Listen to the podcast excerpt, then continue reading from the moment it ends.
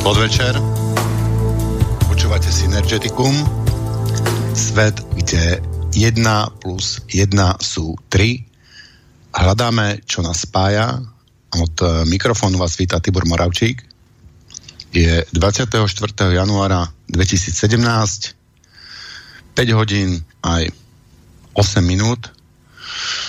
Ospravedlňujem sa poslucháčom za trošičku, trošičku oneskorený štart, ale Bratislavskom štúdiu um, bol vypadnutý internet, robili tam nejaké ohlásené opravy. Uh, dnešná téma sú soviety, nástroj priamej demokracie, čiže zamyslíme sa nad tým, aká bola vlastne originálna myšlienka vzniku sovietov predtým, než tá myšlienka vlastne vznikla. Potom ako sa tá myšlienka vlastne menila pod vplyvom situácií, k čomu to dospelo a dúfajme, že sa z toho aj niečo naučíme a že z tejto historickej skúsenosti si niečo zoberieme. Na tému som si pozval hostia Ivana Luliaka. Ahoj Ivan. Ahoj Tibor, prajem príjemný podvečer všetkým poslucháčom Slobodného vysielača.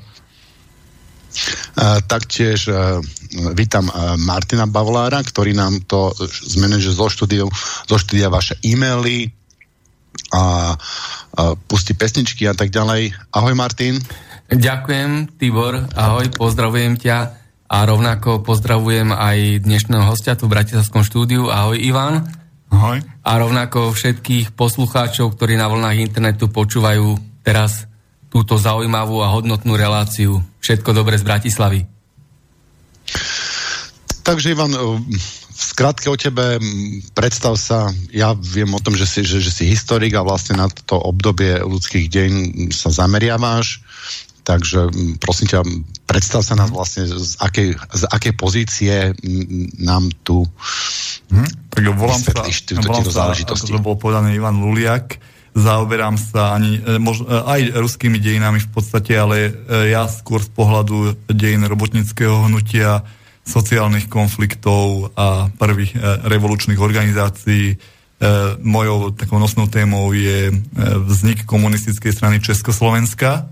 Je veľmi blízka téma môjho výskumu, hoci sa zaoberám viacej národnými dejinami ale je blízka aj k dneskajšej tematike z toho dôvodu, že vznikajúca komunistická strana Československa a pred ním aj ešte ako marxistická lavica sociálnej demokracie nadvezovala na činnosť revolučných organizácií aj v Rusku, aj, na celom, aj v celej Európe a v podstate prebrala niektoré myšlienky a niektoré skúsenosti. E, téma Sovietov je, bude veľmi zaujímavá už aj z toho hľadiska, že aby sa bližšie naši poslucháči oboznámili s vznikom Sovietov, ale aj akýmsi predchodcom e, počas Parížskej komúny, neskôr kam smerovali Soviety, ako si spomenul Tibor, a aké by sme mali aj my prevziať myšlienky e, aj do budúcnosti. Takže Povie pekne zo začiatku, Ivan. Tam prvne tie soviety vznikli, tak oni sa niečím inšpirovali. Ma, bol tam, bola tam nejaká, nejaká historická predloha, o ktorú sa opierali? Áno, e, veľmi dôležitý medzník v dejinách aj robotníckého hnutia, ale aj celkovo revolučných bojov bola Parížská komuna, zo začiatku 70. rokov 19. storočia, ktorá bola akýsi aj predchodcom uh, sovietov v Rusku. Uh, len samozrejme vo Francúzsku to nemalo názov soviety, my by sme to prekladali ako robotnické rady, skupiny ľudí najdôveryhodnejších, najváženejších robotníkov, ktorí by zodpovedali za chod závodov, ale aj za chod celkovo komúny. Tam, to je, preto aj tak tie komúny ako rady, ktoré mali, mali vplývať na chod nového revolučného štátneho celku. Samozrejme, ma, rady mali svoje aj výhody, aj nevýhody. Ako výhoda je to prvý samostatný celok, keď si vedeli sami robotníci, respektíve sa snažili riadiť svoju činnosť, riadiť chod závodov, riadiť chod spoločnosti. Nevýhodou samozrejme bolo to, že nemali skúsenosti v takejto činnosti, tak preto nemala ani Parížská komúna dlhodobé trvanie a po krátkom čase zanikla. Príčinou nebolo, e, nebolo aj, aj len tá neskúsenosť, čo kritizoval Marx, ale aj to, že e, ko, e, komunárdi neboli tak ideologicky pevní a preto dochádzalo k ním často určitým turbulenciám, rozporom, ako postupovať. Boli, boli tam v podstate aj revoluční naladení ľudia, ktorí boli spätí s myšlienkami marxizmu ale boli tam istým spôsobom oportunisti. Mm-hmm. Takže e, jedna najprv maličká predotázka, či tá por, e, parížská komuna, hovoríš robotnícke rady, prečo robotnícke rady? Čo s rolníkmi alebo s remeselníkmi a s, s, s, ďalšími, s ďalšími ľuďmi? Ako, toto, toto mňa vždy vlastne zaujímalo, že prečo sa tam v, v tom marxizme sa tam vyčlenuje, e, vyčlenuje tá robotnícka trieda, ja neviem, keď máme ešte aj umelcov a pracujúcu inteligenciu, manažerov, um, rolníkov a, a neviem, aké ďalšie triedy. E, bol istým spôsobom aj e, poprední predstavitelia marxizmu e, považovali robotnickú triedu za hybnú silu za, e, ale samozrejme otázka je to dobrá z toho hľadiska, že toto bol neskôr aj pr- základným problémom sovietov ako no, e, e, nového útvaru v Rusku, pretože aj tiež sa dôraz skladol na robotnícke rady ako najvyspelejšie, kým samozrejme vznikali aj rolnícke soviety, ale samozrejme nemali takú vážnosť. E, príčina bola e, jednoduchá. Rolníci, aj keď e, teoretici marxizmu ich chceli spájať s robotníkmi, že v podstate symbol kosáku a kladiva bolo spojenie robotníctva s rolníctvom. V tých prvopočiatkoch to bolo veľmi náročné z toho hľadiska, že rolníci nemali ani to zmýšľanie ako robotníci. V podstate viacero rolníkov v, podsta- v tomto období pracovalo na vlastnej pôde, mali určitý e, majetok, takže e, to vyvolávalo určitý taký pocit, e, že rolnická, rolníctvo ako také by nebolo takým silným partnerom z tohto prvo, prvo obdobia. Inteligencia bolo v období toho 18. 19.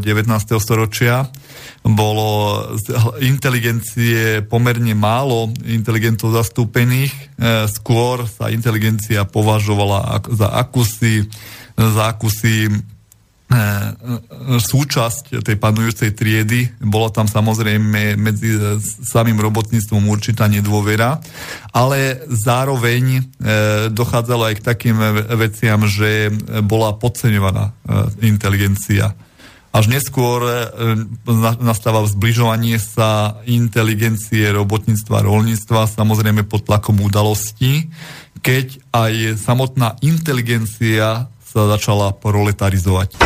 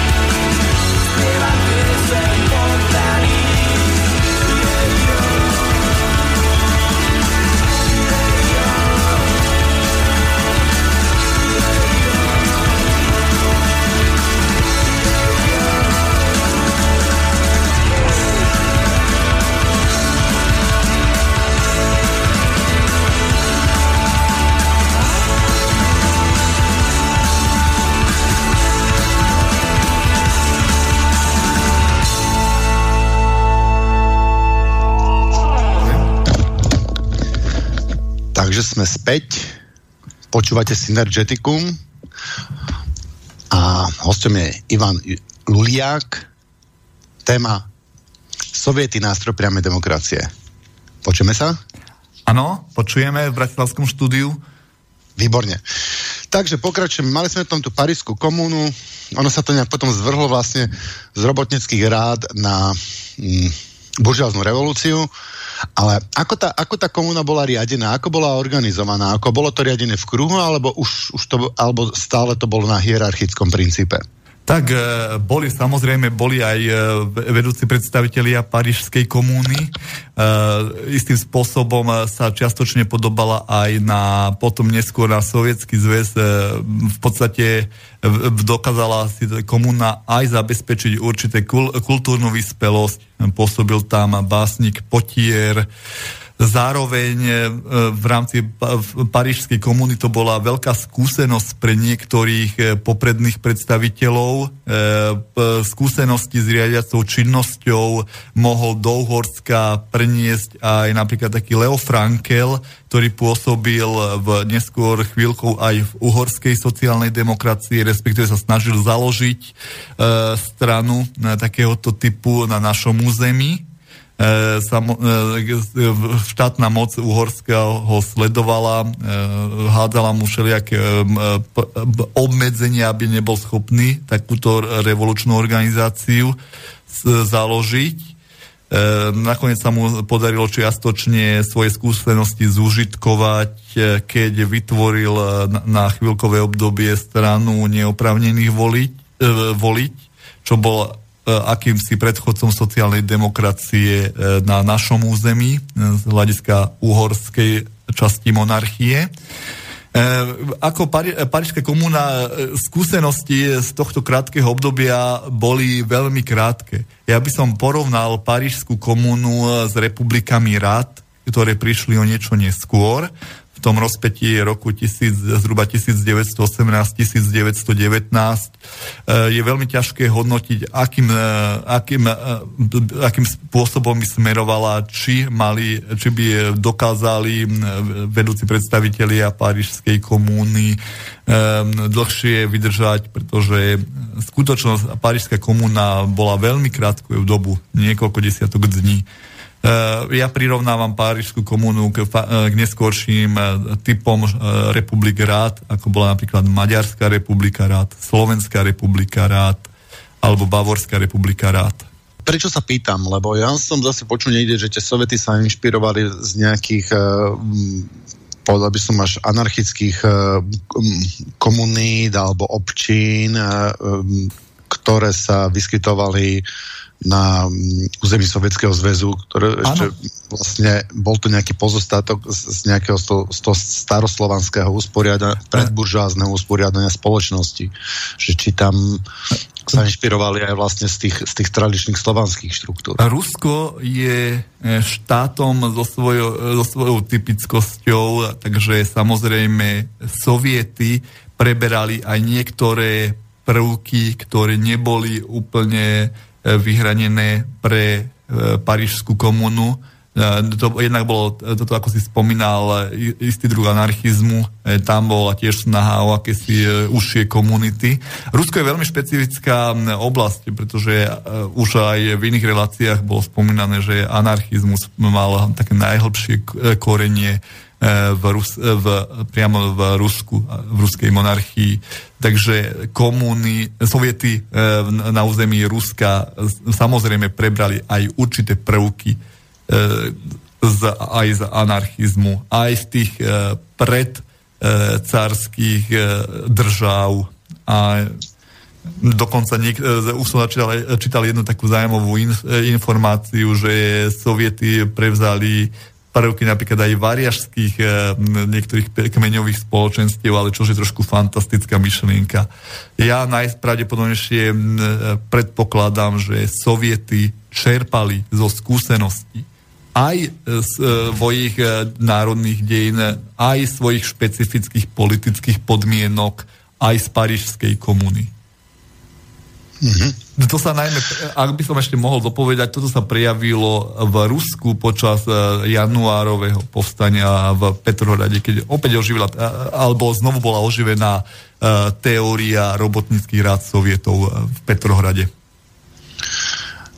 Dobre, ale tá základná teória tých robotnických rád bola taká, že tie, tí robotníci sa radili v kruhu, ako napríklad to robievali aj kozáci, alebo uh, si zvolili nejakého, um, nejakého vládcu a ten im potom vládol, že aký tam bol vlastne um, tam vzťahy, že boli tam skorej také tie ja by som to nazval heterarchické, alebo možno nazvem ich anarchické, alebo rozhodovanie v kruhu, alebo, alebo sa tam už, už vopred plánovalo vlastne nejakým hierarchickým usporiadaním. Tak, e, ako by ste prvé musíme si vysvetliť ako pojem, že soviety e, v aj roku 1905 aj roku 1917, keď e, sa opäť dostali e, na, politic, na politické svetlo Ruska, tak e, mali krátkodobú trvácnosť čo je veľmi dôležité zdôrazniť, pretože nemohli si samozrejme vyskúšať, e, vyskúšať e, svoju činnosť e, v dlhšej praxi.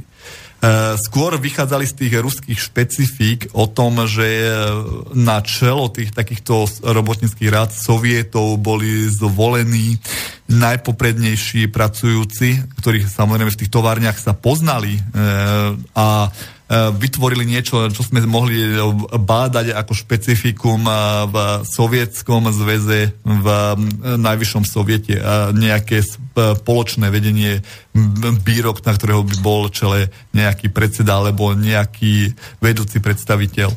Soviety ako také neskôr potom v roku 1917 skôr ako už vychádzali z nejakého akéhosi spôsobu priamej demokracie, keď o niektorých návrhoch, čo boli predložené, rozhodovali, rozhodovali delegáti e, v, soviete na zjazde sovietov. Čiže pokiaľ neviem, tak tam bol teda veľký, veľký rozdiel medzi tým, ako pôvodne, aká bola pôvodná myšlienka toho fungovania tých sovietov a ako potom bol, boli z, pravdepodobne z dôvodov svetovej vojny donútené pracovať, že keby si vysvetlil, že aká bola tá pôvodná idea, že ako mali fungovať. Tak e, samozrejme e, v roku 1905 a v tom začiatku roku, e, v tom 1917 po februárovej revolúcii mali väčší význam soviety v, vo väčších mestách alebo v centre diania. Samozrejme nemôžno povedať, že niekde na Sibíri alebo na Kamčatke teraz vznikol soviet, lebo sa tak dialo v Petrohrade tak e, vtedy bola myšlienka taká, spočiatku to boli len určité soviety, ktoré sa snažili ovplyvňovať dianie, Veľ, veľmi známy bol taký Petrohradský soviet. E, idea bola taká, že o najdôležitejších zákonoch, e, aspoň Lenin mal takú snahu, by rozhodovali delegáti z jazdu sovietov.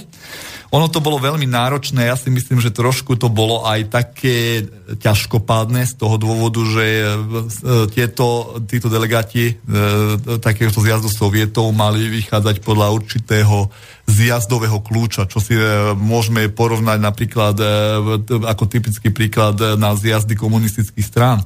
V čom to bolo náročné? Bolo to náročné z toho hľadiska, že že by muselo prejsť určitým e, postupom od toho najnižšieho spektra po ten najvyšší. Takže by to muselo prejsť postupne od tých najnižších organizácií smerom cez e, všelijaké tie oblastné až na, e, hore. Takto boli tri zjazdy. Nevýhodou bolo toho, že jednak, jednak bolo pomerne veľa delegátov. A ďalšia vec bola nevýhodná v tom, že že zo vzdialených oblastí nemohli byť zastúpení rovno, rovnocenne zastupcovia z iných oblastí Ruska, napríklad z takých Sibíry, takže to vyzeralo napríklad tak, že na zjazde Sovietov sa stretlo najviac toho okruhu, bližšieho okruhu. E, Ruska, za, vo vzdialených končín Ruska bolo veľmi málo, takže istým spôsobom by sa dalo ťažko polemizovať, či to bolo výhodné. E, samozrejme pri zjazde sovietov nevýhodou bolo aj to, že e, udalosti politické, ktoré vplývali roku 1917 veľmi náročné bolo v tom, že jednak, jednak pôsobili dve také orgány, ktoré sa byli vzájomne medzi sebou, kto dosiahne väčší vplyv, čo vyvolávalo politický chaos tzv. to ústavodárne zhromaždenie, zároveň aj soviety, pričom Lenin kládol dôraz na soviety, samozrejme takým spôsobom, že by sa mala obmedziť moc ústavodárneho zhromaždenia, ale to v prvom počiatku ešte pred oktobrovou revolúciou bolo veľmi náročné. E, tá ťažkopádnosť zavnila aj to, že soviety v, zhruba od toho, po roku 1917 do toho roku zhruba 1000, cez 20. roky upadajú do akéhosi druhých kolají z toho dôvodu, že Jednak e, politická situácia sovietového Ruska bola veľmi náročná. V podstate do decembra 1922 prebiehali na celom území Ruska ťažké boje, e, e, kde, bol, kde bolševici a ich armáda bojovali proti presile niekoľkých armád západnej Európy, Nemecka, dokonca na ďalekom východe, Japonska, k tomu ešte e, domáca tzv. reakcia, ako bol Denikin, Vrangel, e, Bucharský emír a chán. Takže tá situácia v tomto období e, nemohla preveriť činnosť sovietov, ako to zamýšľal Lenin. Až potom zhruba roku, roku 1936 prijatím prvej ústavy Sovietskeho zväzu sa určil určitý postup aj pre činnosť sovietov.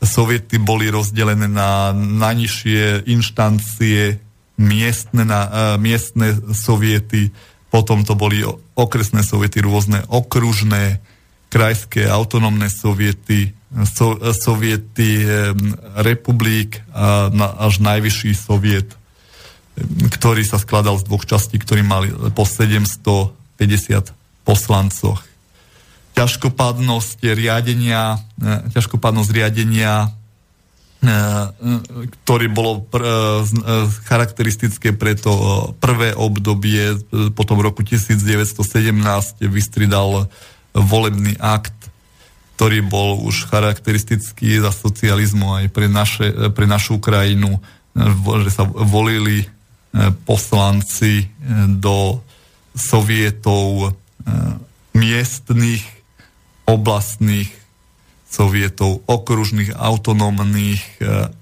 krajských, v mestách samozrejme obvodných mestského sovietu, potom do sovietov republik e, a aj do najvyššieho sovietu, kde bolo, kde sa muselo zvoliť 750 plus 750 poslancov do dvoch komôr najvyššieho sovietu. Riadiacou zložkou riadiacou e, zložkou e, medzi zasadaniami Najvyššieho sovietu bolo tzv. prezídium Najvyššieho sovietu, ktorí e, tvorili určitý počet osôb, ktorý sa rôznil, na čele ktorého bol predseda prezídia Najvyššieho sovietu. Takže niekedy sa, niekedy sa uvádza, že E, prezidium Najvyššieho sovietu bol kolektívny orgán. Spočiatku si sa tak zamýšľalo, ale neskôr e, bol na čele e, tohto prezídia predseda prezídia Najvyššieho sovietu. Čo trošku, keď si porovnáme s, naš, s našim politickým systémom, kde na čele štátu bol prezident potom predseda vlády a predseda parlamentu to bolo trošku odlišné, pretože predseda prezidia Najvyššieho sovietu e, mal funkciu, ako keby sme nazvali prezidenta, zároveň aj predsedal, e, predsedal e, zasadaniu Najvyššieho sovietu. Takými to boli v podstate, keď si zoberieme od e, 50. rokov dlhé roky Vorošilov, potom ho post- e, v rýchlom slede Leonid Ilič Breždev, Anastáz Mikojan zhruba v 60. rokoch a to by bola e, predstava, akým spôsobom akým spôsobom pracovali soviety, kto bol na čele. Ivan, takto by som sa opýtal, ja som teda to chápal tak doteraz, že sovieti boli vlastne e, filozofia rady že po slovensky by sme to mohli, nazvať rada, kde sa proste ľudia radia, alebo aby som to nazval asi snem. Áno. Čo je vlastne, povedal by som, nástroj priamej demokracie. A teda ja som to tak pôvodne bral, že pôvodne to mali byť nástroje priamej demokracie, mali to byť rady a bola to vlastne filozofia organizácie spoločnosti, ano, že vznikali soviety v, v, v malých kolektívoch neviem, nejakého, nejakého mm, šusterského družstva a potom soviety, ja neviem, napríklad e, po, povedali by sme školskej rady, alebo trieda si spravila mm, triedny soviet, alebo a tak ďalej, že, že bola to mm, vlastne ono... ten aktívny prístup všetkých členov tej spoločnosti, e, čo je z tohto pohľadu v priamom rozpore so zastupiteľským uh, princípom, kde ja nemusím vôbec si namáhať moju hlavičku, ja tu len uh, raz za nejaký čas niekoho delegujem a on to za mňa všetko vybaví, že ja nemám vôbec vplyv do hľadania tých riešení a presadzovania a, a, a vstupovania do toho procesu organizácie.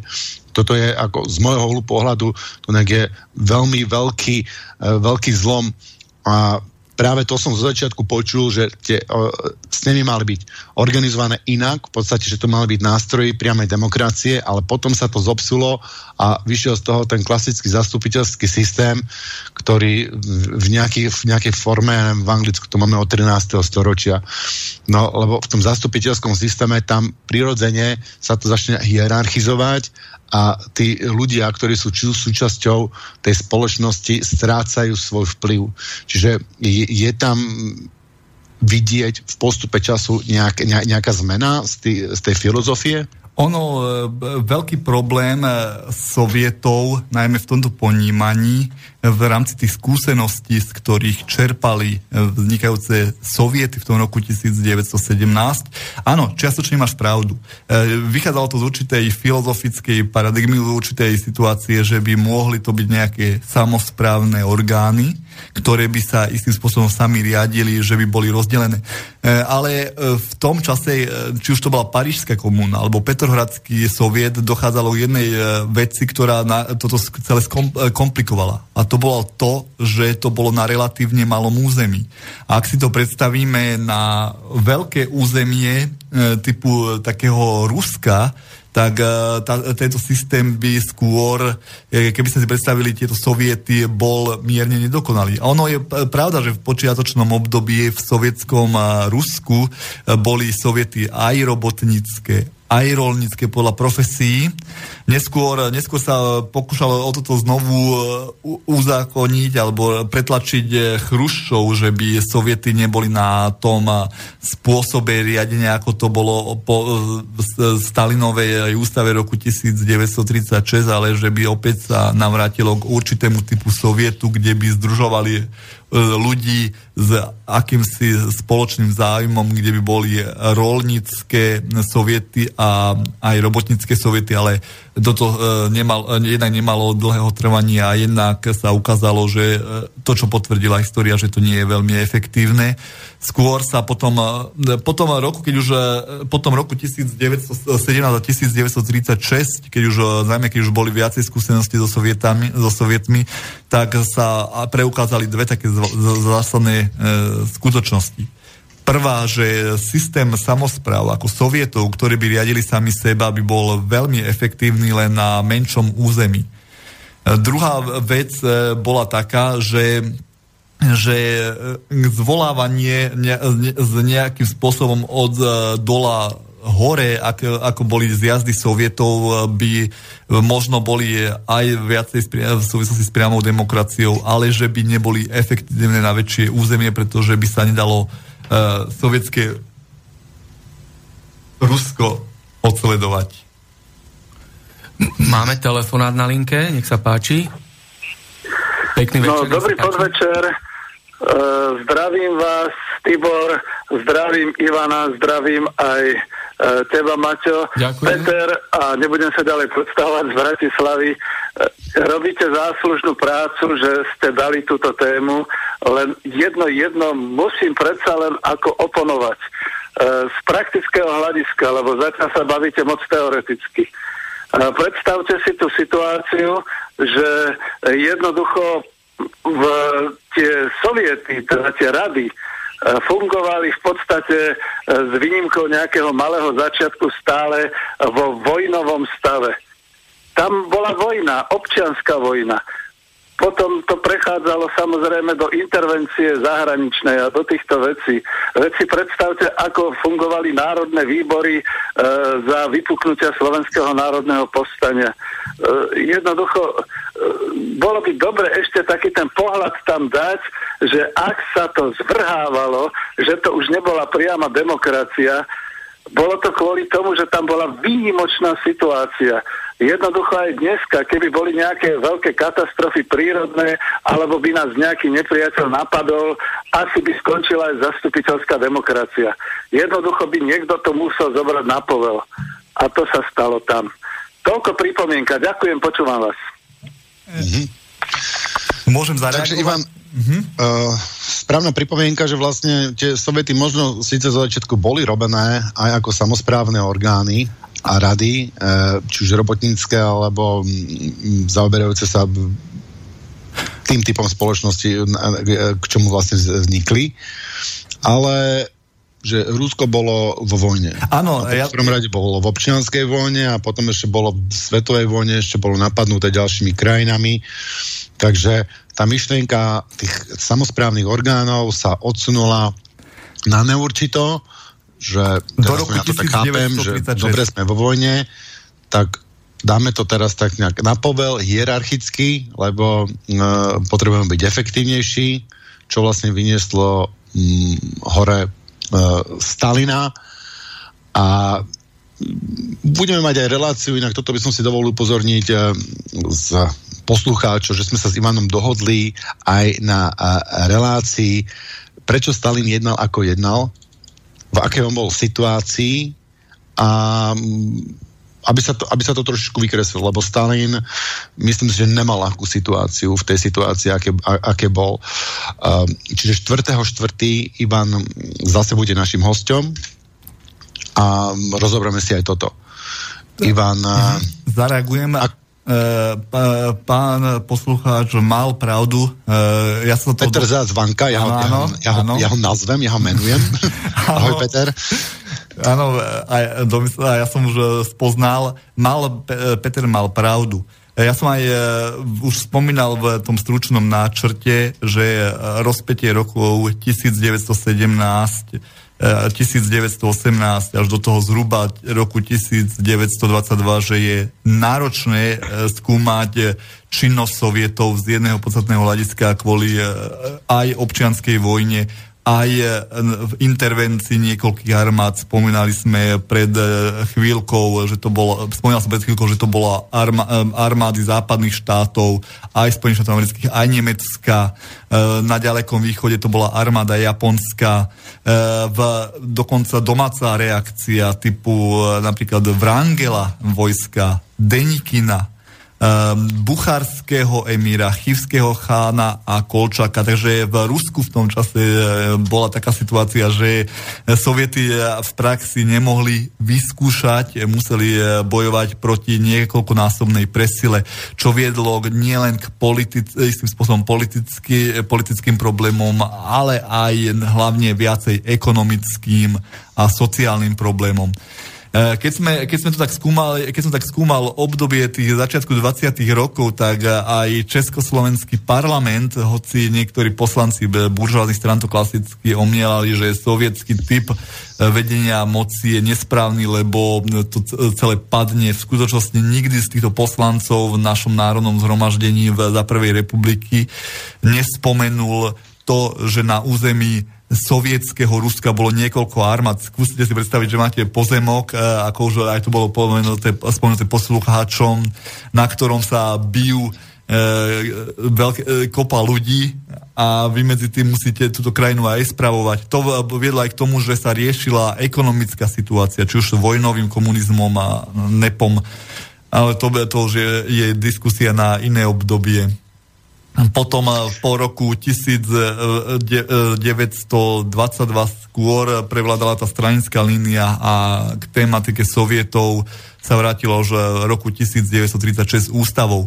Ono už, ako som aj spomínal, v tom roku 1917, opakujem ešte raz, sa preukázala aj kvôli tej revolúcii, to som zabudol dodať, aj kvôli neskôršej vojne určitá neefektívnosť tzv.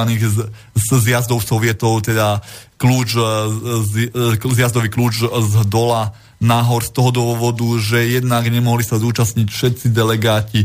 Potom situácia vyzerala tak, že najväčšie väčšinové zastúpenie mali delegáti z blízkeho okolia, pričom, pričom z väčšej vzdialenosti prišlo len malé množstvo a tí naviac neboli oboznámení so situáciou, takže nastávalo také, také situácie, že vlastne delegáti z niekde zo vzdialenejších oblastí, čo nepoznali podmienky, neboli schopní reagovať eh, na, na zjazdoch naj, najvyššieho sovietu, takže dochádzalo k rozličným situáciám.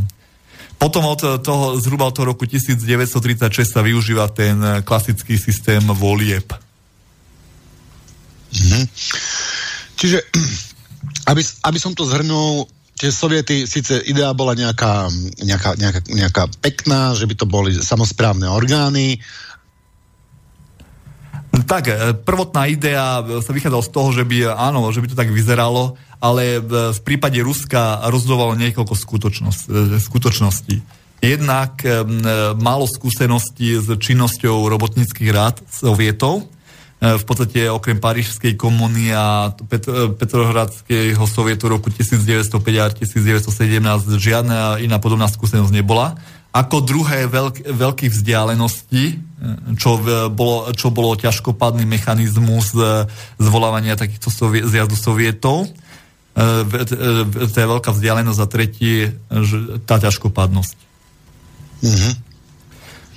Takže to vyzeralo nakoniec takým spôsobom, že sa použilo to, čo sme poznali za socializmu aj na našom území e, voľby e, postupné e, do všetkých orgánov. No, stala sa z toho potom taká fraška by som povedala niečo, čo sa ľuďom nelúbilo a tam tu sa to niekde začalo odkláňať a uh, preto sa tomu venujeme ako, uh-huh. ako takému zlomovému, zlomovému obdobiu.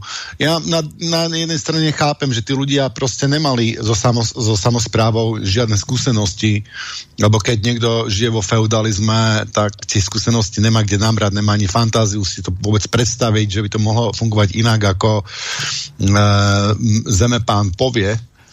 Ak by som mohol zareagovať, e, skôr e, istým spôsobom pre e, toho ruského obyvateľa bola fraška, keď sa zvolával E, soviet takýmto spôsobom e, tou priamou demokraciou, ako by niekto povedal, z dola nahor, z jedného dôvodu, že nemali e, skúsenosti a z druhého dôvodu kvôli tej ťažkopánnosti. Keď som tak sledoval aj tlač, tak v období od toho roku 1936 skôr bolo väčšie akceptovateľnosť systému volieb, ako, e, ako z e, toho systému takéhoto nejakého zvolávania len z toho dôvodu, že e, dalo sa to jednak aj lepšie odsledovať.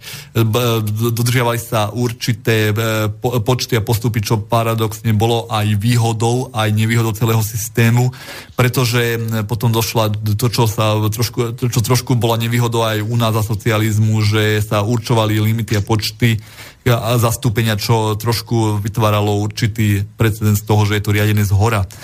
Ale na druhej strane e, boli e, činnosť poslancov takýchto e, sovietov alebo u nás národných výborov alebo národného zhromaždenia bola iná oproti kapitalistickým krajinám z toho hľadiska, že poslanci e, to brali ako po, e, po, poslanie, ale nie ako zárobkovú činnosť. Dneska, keď vidíme e, činnosť našho národ, Národnej rady, tak vidíme, že v podstate poslanci, ktorí majú veľmi vysoké platy e, vo svojich funkciách, sú odtrhnutí od reality. Toto bolo iné a to pozitívnejšie oproti napríklad takému buržoáznému parlamentarizmu, ktorý si čiastočne načrtol Čiže ono je to vlastne vždy je to taký nejaký hybridný spôsob medzi, e, medzi tým samozprávnym orgánom a zastupiteľským. Mám podľa toho, jak sa to, jak sa to poukladá, jak sa to zorganizuje a ty hovorí, že toto bolo trošičku viac samozprávne, než ten klasický anglický parlament napríklad, hej? Áno, lebo jednak, jednak keď si zoberieme tú hornú komoru, kde, kde sú zastúpené v anglicky, nie som odborník na anglický parlamentarizmus, ale keď si zoberieme, že do tej hornej komory nemá šancu vstúpiť nikto z obyčajných ľudí, len tí, čo majú už nejaké šlachtické výsady, tak rozhodne toto bol veľký krok vpred. Zároveň ľudia, ktorí pôsobili v sovietoch, boli ľudia z praxe. To znamená, že dneska sa vyžaduje od poslanca, aby zanechal všetko svoje zamestnanie, čo robil predtým a venoval sa len činnosti poslanca. A to je e, typickou ukážkou krízy buržoázneho parlamentarizmu, že tento, takýto človek, takýto poslanec, aj keď vykonáva cesty e, do určitých regiónov, stále je otrhnutý od reality z toho dôvodu, že nepozná ten život týchto ľudí. Ľudia, ktorí majú e, plat 350 e, eur a zrazu príde tam poslanec e, majúci plat 100 násobne alebo 1000 násobne vyšší a jeho platová stupnica sa pohybuje okolo roku 3500, ťažko pochopí problémy obyčajných ľudí ako poslanec, ktorý žije a pôsobí medzi nimi.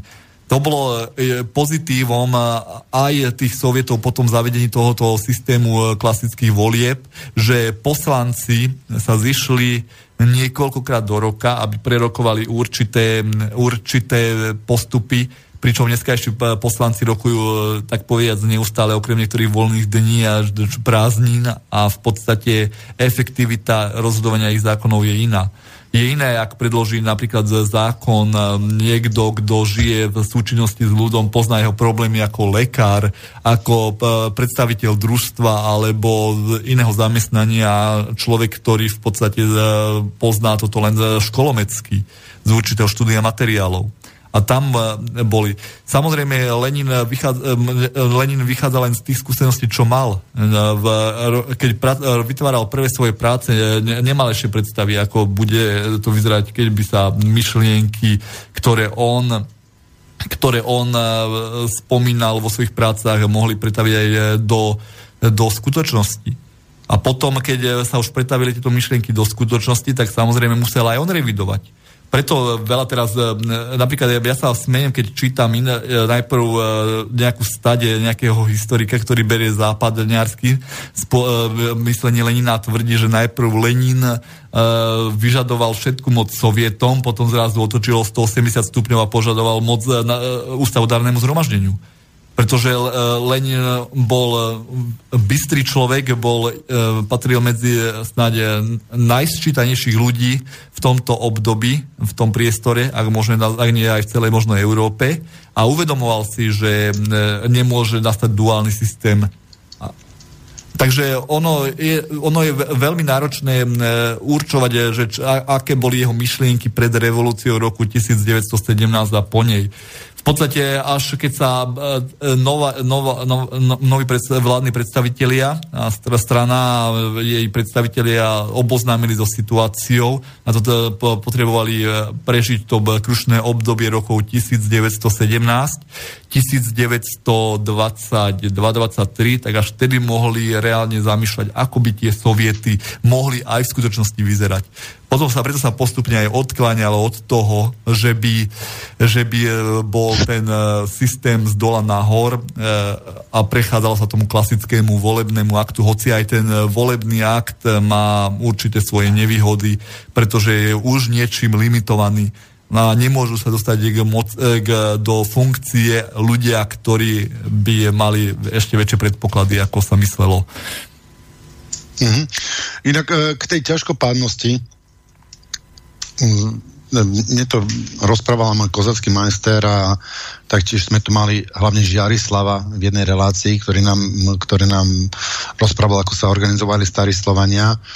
Ja, ja to, ja to skrátim, že ľudia si posedali v kruhu v nejakej buď doma, alebo potom v, dedine a, a rozprávali sa a snažili sa nájsť najlepšie riešenie a potom vyslali vyslanca toho snemu a vyslancov toho snemu, že to nebol, nemusel byť jeden človek, že to mohli byť aj dva, traja, ktorí mali za úlohu to, k čomu sa ten snem rozhodol, to, to presadiť alebo aplikovať aj v súlade s ostatnými, s ostatnými snemami. A potom sa stretli zase na, najvyš, na, na vyššej úrovne snemu a tam zase to oni sa radili aj týždne, akým sa oni poschádzali z rôznych oblastí, čiže to bola, sa to ne, nedialo každý deň, že sa to dialo niekoľkokrát do roka maximálne. A tam zase my by sme povedali, sa vadili, alebo aby sme povedal, hľadali, hľadali riešenia, alebo moderne by sme povedali, že tam prebiehal nejaký brainstorming a našli nejaké riešenie a zase to poslali o úroveň vyššie. Čiže tam boli také úrovne, ale tá úroveň v podstate nefungovala na tom, že tam vyslanec ide a že on má mandát um, proste uh, urobiť čokoľvek a ja na to nemám, nemám vplyv, ale on mal mandát to, k čomu sme sa my dohodli v skupine, e, prezentovať o úroveň vyššie. Bol, bol tam takýto, takáto filozofia aj u tých e, Sovietov v počiatku? Tak ono, tuto je tá ťažkopánnosť u starých Slovanov, lebo toto sa dá aplikovať len na E, úzkom, v úzkom okruhu alebo v menšom štátnom útvare. Keby sme to zobrali ako... Možno by to bolo pekné, ale keby sme to zobrali na oblasť Ruska, tak a zoberieme si, že by potrebovali niečo rozhodnúť a počkalo by sa, kým sa k tomu vyjadria všetky skupiny obyvateľstva žijúci na, na území Ruska a majúci určité názorové myšlienky a prúdy a zároveň, že by sa stretli všetky skupiny, tzv. tie užšie okruhy ľudí, tak by mohlo trvať pomaly aj e, obdobie, že by to bolo neaktuálne na to myšlienka. Tro, e, ono, ono v podstate takýmto spôsobom by, to, by sme mohli nazvať, že pôsobili aj soviety, ale trošku odlišne. Tam, sa, tam boli zvyčajne predložené dokumenty, ktoré by mali schváliť, o ktorých by mali prerokovať, že aký majú názor. Toto sa malo prerokovať na najspodnejších e, priečkách rebríčka, pričom e, ten soviet si zvolil určitých predstaviteľov, ktorých posielal vyššie. To v podstate ako keď, e, keď si predstavíš zjazd strany od, e, prerokujú sa dokumenty, ktoré každý si povie svoj názor tej, tej úzkej organizácie a postupne, postupuje to vyššie a vyššie, pričom návrhy a pozmeňovacie návrhy sa postúvajú na vyššie orgány. Približne, že takto v tom roku 1917-1918 pracovali podľa určitého zjazdového kľúča aj e, soviety a nakoniec aj zjazd týchto sovietov. To, že e, to ťažkopadnosť sa prejavovala v tom, že, že od tohto systému sa rýchlo upustilo a ako bolo aj správne spomenuté v telefonáte, e, dochádza k tomu e, z dôvodu ťažkých, pol, ťažkej politickej ekonomickej a hlavne e, z situácie, kedy bol treba brániť e, krajinu a tam bola tá ťažkopadnosť aj. Že nedalo sa počuť názor napríklad e, aj z oblasti, ktoré boli vzdialenejšie a ktoré nemali priamo arm, Červená armáda pod kontrolou. Takže z tohto dôvodu e, v čase tých 20 rokov e, sa konštatovalo, že takýto, takýto postup by bol ťažkopadný aj v mierových časoch, nie to ešte vo vojnovom. Tak e, tá, potom sa tieto skúsenosti, keď sa upokojila tá vojenská politická situácia, zozbierali a riešilo sa v ústave, akým spôsobom by mala byť riadená spoločnosť, akým spôsobom, akým spôsobom by mala byť prerozdelenie tej moci, akým spôsobom by, e, by mali pracovať orgány no, e, štátu. Takže vlastne to, ten samozprávny aspekt sme obetovali kvôli ťažkopádnosti, sme obetovali, lebo sme boli vo vojnovom stave.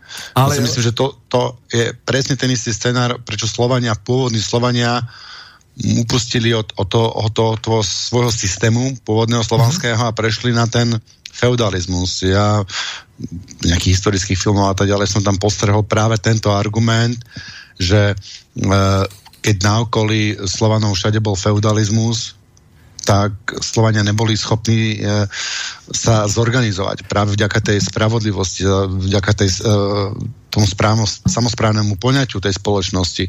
Takže aby sme sa vyhli tej ťažkopádnosti, obetovali sme vlastn, vlastnú slobodu a e, samozprávne orgány a prešli sme na feudalizmus. To a... sa stalo už, ja neviem, ale... Um,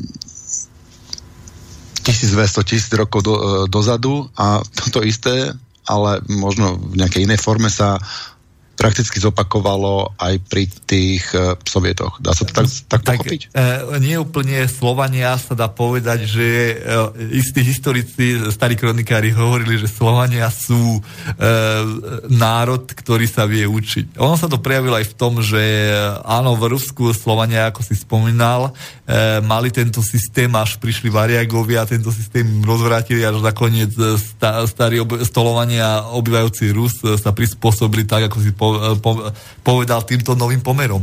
Ale v skutočnosti by som nepovedal, že, tá, že, sa, že sa ťažkopádnosťou zbavili svoje slobody, pretože ak by neriešili situáciu, dopadli by podstatne horšie. Zoberme si situáciu Slovenskej republiky rád, Maďarskej republiky rád, Bavorskej republiky rád, ktorá v podstate vychádzala z rovnakých myšlienok ako prvé, e, z myšlienok sovietov snažili sa vytvoriť akési rady, snažili sa vytvoriť e, určitý e, postup, e, ktorý, ktorý bol rovnako ťažkopádny. Ako to skončilo? Kým sa dohodli na určitom postupe, nepriatelia sa dokázali sformovať a dokázali potlačiť takéto republiky v zárodku. Ak sa chcela nový štátny útvar, ako bolo sovietské Rusko, ubrániť, tak muselo hľadať cesty, ako sa vyhnúť situáciu, že by, že by, že by nasledovala taká situácia, čo nastala v republikách rád. Lenin, Lenin bol toto významný či, politický činiteľ, aby si vedel v komunistickej internacionále zobrať poučenie aj z porážok v republik rád toto bolo veľ, veľmi často sa toto rokovalo aj v komunistickej internacionále. Ja by som dokonca povedal to, čo Lenin kritizoval v sekcii na jednom z, z kongresov, svetových kongresov Kominterny, kde Lenin kritizoval aj československých predstaviteľov za porážku v decembrovom generálnom štrajku. Prečo to? Pretože tam vychádzali z rovnakých e, istým spôsobom teórií o vytváraní nejakých robotníckých rád, z ktorých si robila buržoázia srandu z toho dôvodu, že sa neboli sami schopní riadiť. Veď taký so, uh, Haberman vykrikoval v Senáte v 20. rokoch o tom, že robotníci prišli, ovládli závod a volali potom poníženie majiteľa závodu, aby im prišiel, uh, sa vrátil, lebo ho nevedeli riadiť.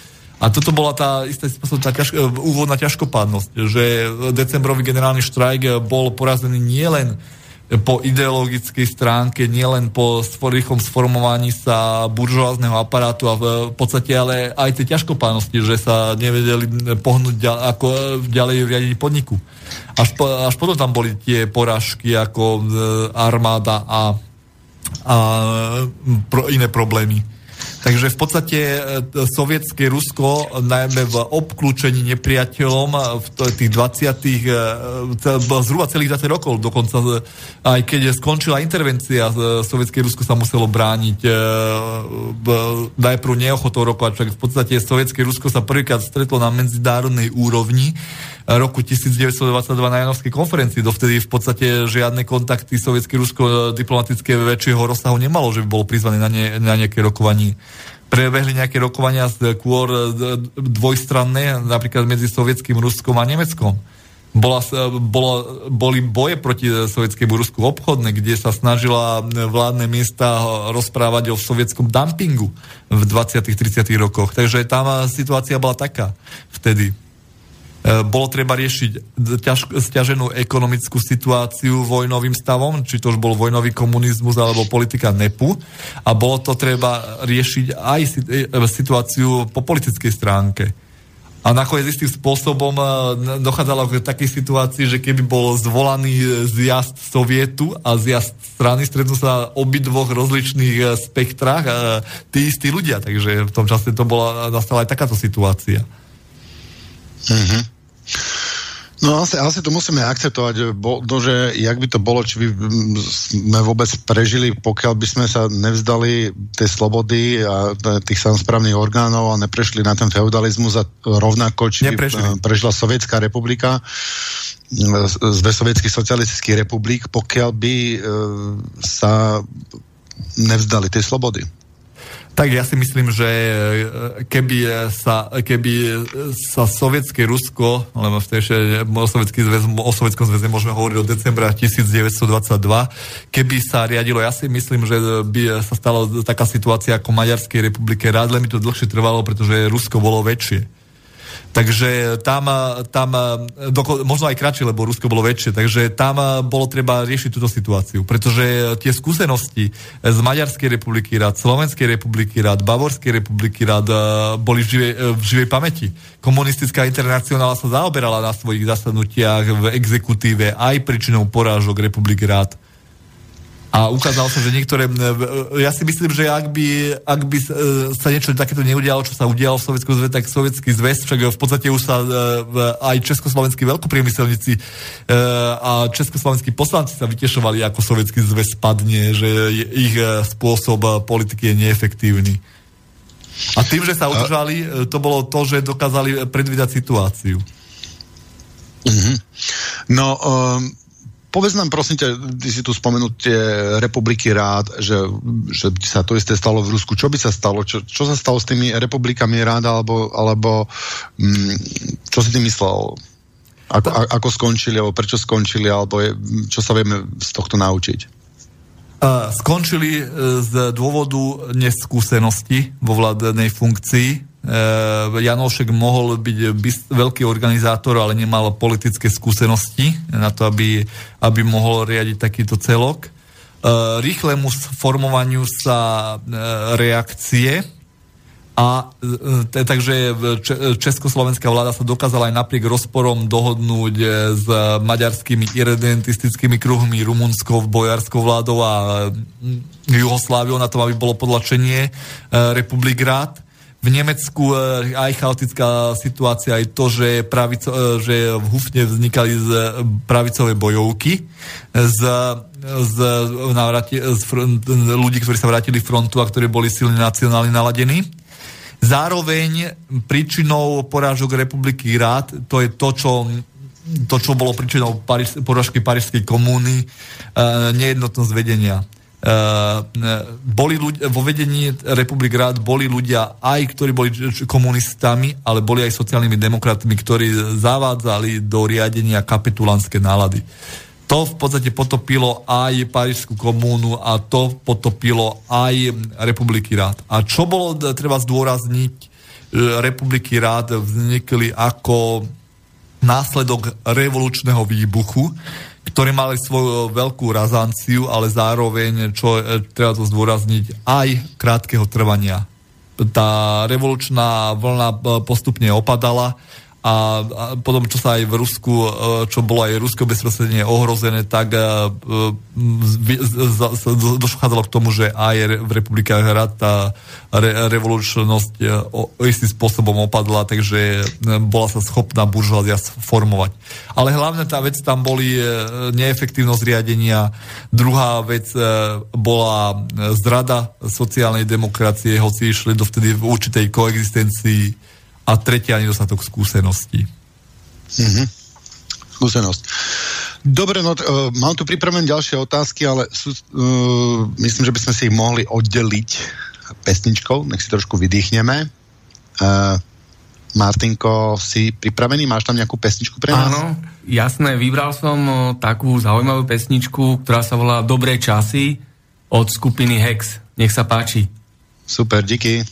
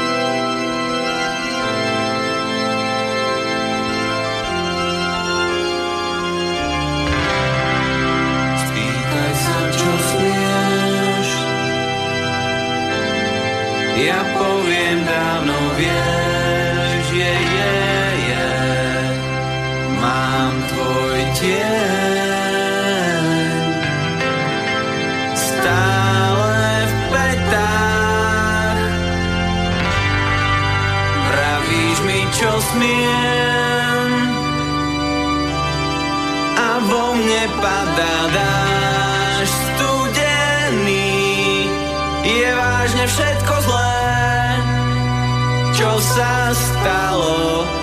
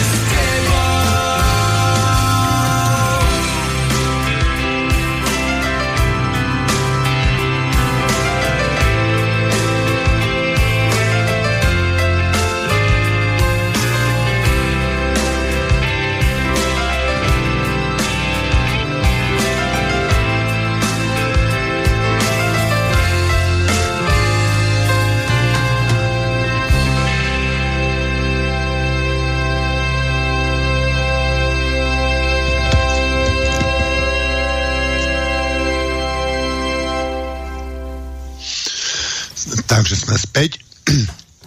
Pardon. Počúvate Synergeticum. Dneska na tému Soviety. Nástroj priamej demokracie. Hostom je Ivan Luliák. Prvne sa vrátim k téme, ešte si vás dovolím pozvať na ďalšie relácie, lebo potom určite zabudnem.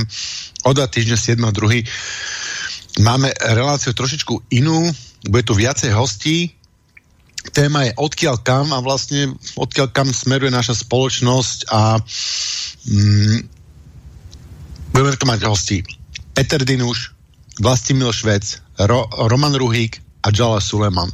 Takže povedal by som široké názorové spektrum a uvidíme, dúfam, že sa mm, kam by sa tá spoločnosť mohla pohnúť. A potom o ďalšie dva týždne, 21.2. Svet podľa Mareka Baláža. Mareka som si pozval do relácie a on nám tu bude mať vlastne čas a priestor vykresliť a spolu si s nami vysnívať lepší krás, krásny svet. A 7.3. bude hosťom opätovne docent Ladislav Hohoš a téma je zrod novej spoločnosti. Takže, no, a potom ešte o ďalšie dva týždne budeme mať e, hostia Sergia Kozlíka na tému privatizácia a spomenutého Ivana opätovne, prečo Stalin jednal. Takže to sú pozvánky na ďalšie relácie a teraz sa vrátime s Ivanom späť e, k našim sovietom. Ivan, e, ako tie soviety vznikali? Ja som sa snažil nejakým spôsobom v dnešnej dobe mm, spolu zakladať s nimi, aby sme vytvorili nejak od spodu nejakú tú organizáciu spoločnosti e, samozprávnej, ako vlastne orgán samos, samozprávnej spoločnosti. Nejak sa mi to nedarilo a jak sa to podarilo v tom 1905 alebo kedy začali vznikať tie soviety. A ako to prebiehalo v praxi, ako to vyzeralo medzi ľuďmi? Má, máš o tomto nejakú predstavu? Tak e, e, veľkou škodou a veľkým nedostatkom je to, že sa nepodarilo podrobne preskúmať historicky ani politologicky, e, ani sociologicky vplyv na vznik sovietov, či už to bolo v časoch Parížskej komuny, hoci tam to bolo pomerne jednoduché, ani v Petrohrade e, počas revolučných udalostí roku 1905, ani v tom roku 1917. Všetky práce, ktoré sa tomu venujú, skôr vychádzajú z širšieho a ucelenejšieho hľadiska, či sú to dejiny, revolúcie, alebo či sú to iné knihy, kde nám socialistického myslenia a podobne. Tu sa môžeme domnievať len podľa toho, čo máme záznamy, e, ako k tomu dochádzalo. Jednak ľudia si boli bližší ako v súčasnosti. E, v tom čase bolo iné vnímanie sveta, iné vnímanie problémov, takže e, v tom čase bola aj väčšia solidarita medzi ostatnými ľuďmi ako je dneska, kde je pravý opak. To si nemusíme všimnúť len pri vzniku Sovietov, ale napríklad aj pri štra- štrajkových bojoch, keď vyhodili jedného robotníka išiel do štrajku celý závod. Dneska vyhodia jedného robotníka a v tom dotyčnom podniku po ňom ani pes nešlikne. A to je tá ukážka tej určitej solidarity a súdržnosti medzi s touto skupinou ľudí. Druhým takým dôvodom je nespokojnosť. U nás eh, prevláda taká, taký mentálny rys, že ak sme s niečím nespokojní na Slovensku, ideme do krčmy, tam si ponadávame, potom sa ako si ukludníme, ideme a uspokojíme sa so všetkým. Uspokojíme sa so zvyšovaním cien, uspokojíme sa so zvyšovaním cestovného, nič nás netrapí. A to sa, tak to, to sa v, iných, v iných národoch berie úplne inak. Ten vzniká akýsi zjednocujúci proces, ľudia začínajú viacej komunikovať a to bolo aj to spájanie sa do nejakých robotnických rad sovietov. Komunikácia, e, blízkosť k sebe. E, a ak nastala nejaká vypätá situácia, ak nastala nejaká nespokojnosť, tak e, bolo jednoduchšie, ak sa, niečo získať, ak sa ťahalo za jeden povraz a viac sa dokázalo. A toto si v tom čase ľudia uvedomovali, takže dochádza k vzniku robotnických rád sovietov. A ďalšou, takou, e, ďalšou a poslednou takou e, e, vecou, ktorá na to vplývala, bolo vypetá politická situácia. V Rusku roku 1905 dochádza k hladovým nepokojom, dochádza k štrajkom, dochádza, dochádza k revolučnému kvasu a vreniu. Takže v tomto čase je niečo nové, presadiť nie o niečo jednoduchšie, ako keby bola stabilizovaná politická situácia. Ehm, to môžeme aj vidieť, že v rozpäti rokov 1905-1917 nemáme žiadnej zmienky o sovietoch, hoci nemožno ani automaticky vylúčiť, že by e, soviety nejakým spôsobom nepracovali, ale bol to skôr vyloženie v hlbokej ilegalite a majúci nejaký sprisahanecký rast. Soviety ožívajú potom roku 1917 a opäť v časoch vypetej politickej situácie, keď dochádza k revolučnému vreniu vo februári e, nespokojnosťou z vojny, e, potom novembrovej, novembrovej e, revolúcii. A to je ten, a hlavne tá nespokojnosť a revolučné vrenie je spúšťačom nových myšlienok, spúšťačom e, e, niečoho, čo by v pokojnom období nevzniklo. To je aj odpoveď, prečo tebe sa v podstate nepodarilo aj e, ani myšlienky, ktoré si chcel uskutočniť. Jednak mentalita slovenského národa, ktorá, ktorá je schopná len nadávať v krčme, ale riešiť situáciu nie Zá, zároveň e, nedosiahli politické udalosti taký bod, že by e, vrenie bolo tak silné, že by dokázalo zmobilizovať ľudí, aby, aby e, e, niečo takéto ustavili. Aj e, protesty gorily, ak si porovnáme s nejakými udalostiami vo svete, sú skôr slabým odvarom voči tomu. Napríklad, keby sme si porovnali v, taký o, o, okatý bál, ako bolo v tom v Národnom divadle a porovnali si niekde s Moskvou v tom čase, tak tam by si takto netr, netrúfli producírovať sa a neprišli by ich privítať dvaja aktivisti, ale vítal by ich 100 tisícový dav. Takže tam bola tá, tá príčina toho, že v Rusku tieto soviety vznikali jednoduchšie, ako keby sme si mali v súčasnosti predstaviť vznik nejakej robotníckej rady.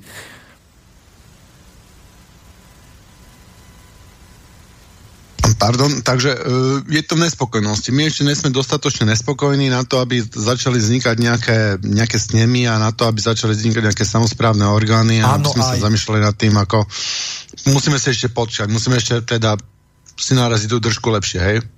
Tak e, istým e, spôsobom e, je to jedna z príčin, prečo nie.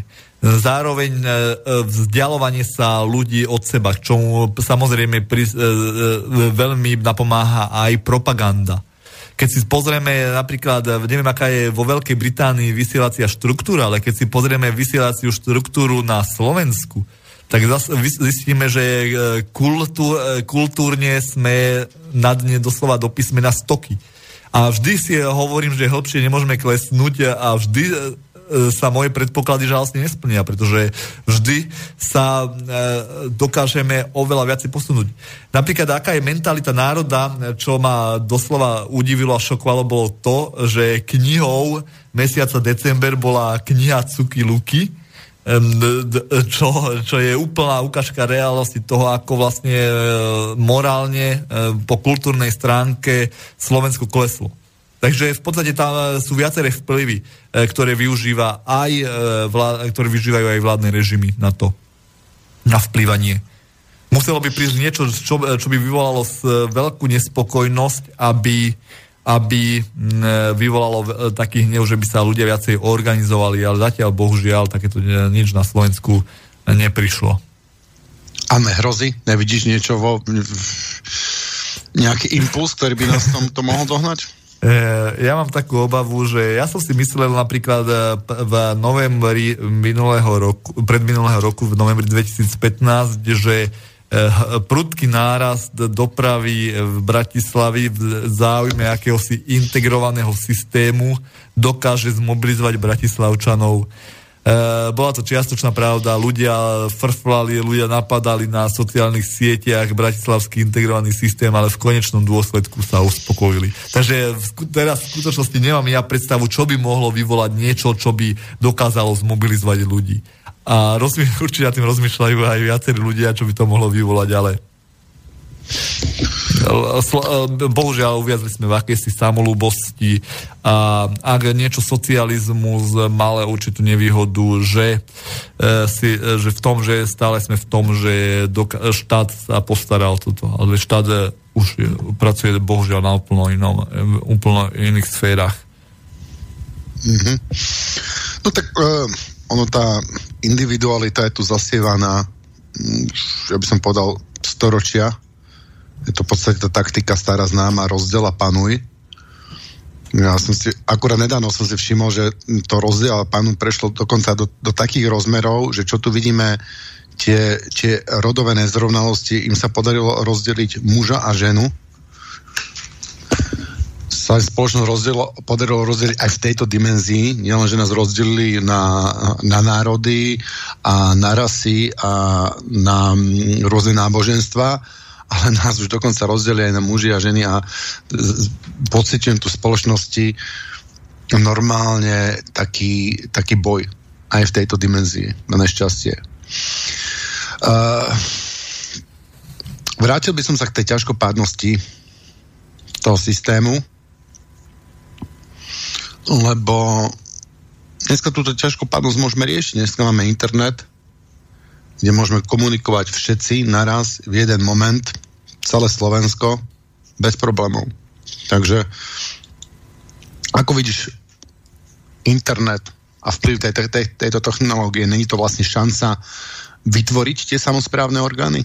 Tak, tak jak sme vlastne vždy chceli, alebo ak sme mali tí starí Slovania, alebo ak si spomenú, že to neboli len starí Slovania, ale to boli aj rôzni neviem, severoamerickí indiáni, alebo, alebo Kelti a podobne, ktorí, ktorí mm, tá, tá samozprávna spoločnosť to je niečo úplne normálne. Ľudia to považujú za niečo neprirodzené, alebo odjak žijú, v hierarchii, ale v menšej skupine, a to rozprávam napríklad desiatich ľudí, keď sa stretneme, tak máme dve možnosti. Hierarchickú, ja poviem, ja som tu najväčšie, najsilnejší, tak ideme tam ako mu sa nepáči, tak mu dám cez papulu, alebo sa povieme tak, e, čo navrhujete, kam pôjdeme, kde sa vám chce, alebo kde, aké, a každý povie niečo v kruhu a podľa toho sa rozhodneme. Čiže to sú dve základné metódy, ako sa ľudia organizujú a ako rozhodujú v skupine. Internet, čo si o tom internete? Internet je vynikajúci nástroj. Spojil ľudí ktorí kedysi mohli veľmi zložito komunikovať na brehoch nielen mori, ale aj oceánov. Dokázal ľudí tak zbližiť, že v podstate stačí tlačiť gombik enteru, gombik, tlačítko enteru a odošle sa dopi, dopis alebo pošta rýchlosťou priam svetla, takže e, za niekoľko sekúnd to môže dostať e, poštu e, aj kamož v Austrálii. Čo niekedy trvalo neskutočné týždne a týždne, kým sa dostalo adresátovi nejaká zásielka um, doká, dokáže spojiť ľudí v komunikácii, takže sa dokážu porozprávať aj traja, traja na, naraz. Dokonca aj nás spojilo internet. Ale na druhej strane internet spôsobuje jednu dôlež- náročnú vec, že ľudí istým spôsobom rozdeluje a ako si aj vzdialujú od seba. E, ja si trúfam povedať, že kedysi v 20 30 rokoch, keď ešte o internete nebolo ani počuť, ani o mobiloch, e, technika bola len na úrovni e, novín a osobnej komunikácie, bolo ľahšie niečo naplánovať ako v súčasnej pretechnizovanej spoločnosti. Na jednej strane internet dokáže ľudí povzbudiť k tomu, aby sa stretli e, rovnako zmýšľajúci. Na druhej strane toto, e, táto možnosť komunikácie je ľahšie sledovaná, ako keď, keď, keď si sa stretli dvaja ľudia, dvaja ľudia, porozprávali sa, povedali si, že stretneme sa tam a tam a ja, ja mám obavu, že e, internet ako taký na nejaké stretnutie sa, nejaký, zakladanie nejakých rád bude nepoužiteľný. Pretože spojí to ľudí, ktorí majú rovnaké zmýšľanie, ale zároveň to udá impuls o tom, že sa niečo deje aj ľuďom, ktorí by zrovna o tom nemuseli vedieť, čo vyvolá takú reakciu, že k stretnutiu v konečnom dôsledku ani nedôjde. No, je to pravda, ja si, ja si pamätám, že aj pri tých protestoch Gorila, nejak to tam krásne rozdielovali, že bol tam nahlásené nejaké, nejaké stretnutie, niekto sa snažil zorganizovať na nejaký čas, tak z hodou okolností na presne e, ten istý čas, ale na úplne iný koniec mesta zorganizoval niekto iný, tiež aktívny človek, nejaký, nejaký iný protest.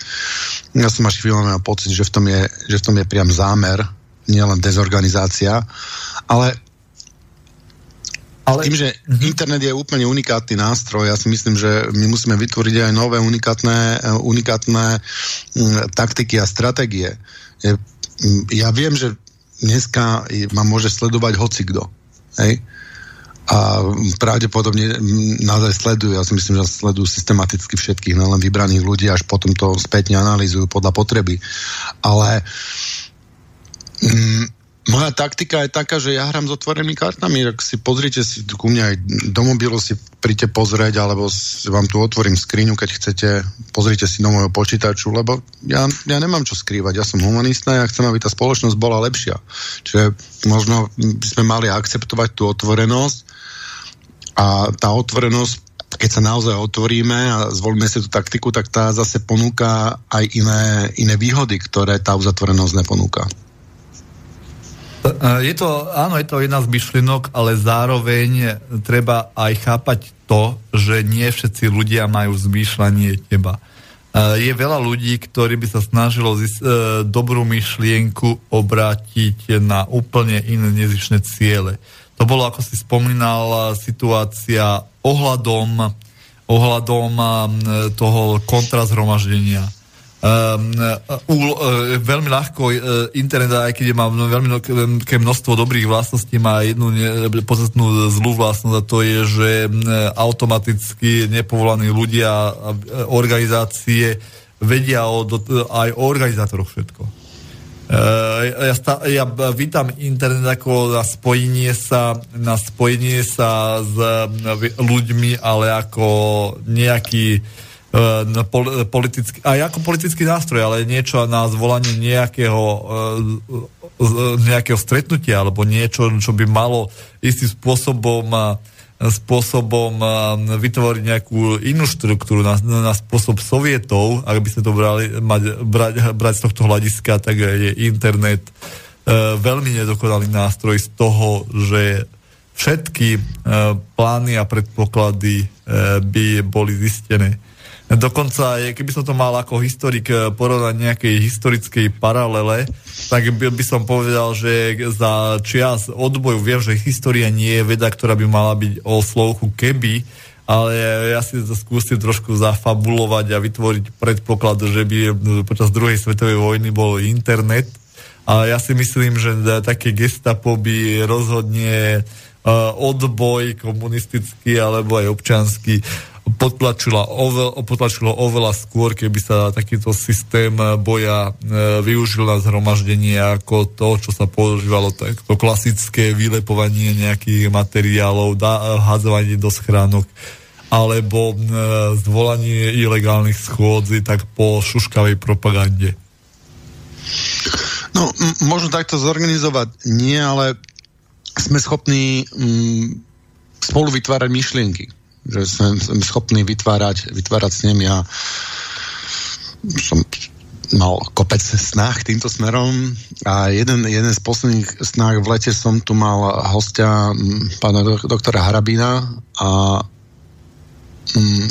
on mi prislúbil, že by um, požiadal emeritných sudcov a právnikov a profesorov aby nám vytvorili novú, novú ústavu, ktorá by, sa, ktorá by neobsahovala chyby dnešnej ústavy, ktorá by bola demokratickejšia a, a na základe ktoré by spoločnosť mohla uh, lepšie fungovať. No ale tiež sa k tomu, sme sa zatiaľ k tomu ešte nedostali, ešte asi sme si nenabili držku dostatočne. E, tak e, e, na zmenu ústavy treba ma, urobi, mať viac pak ako len pomoc akéhokoľvek erudovaného právnika.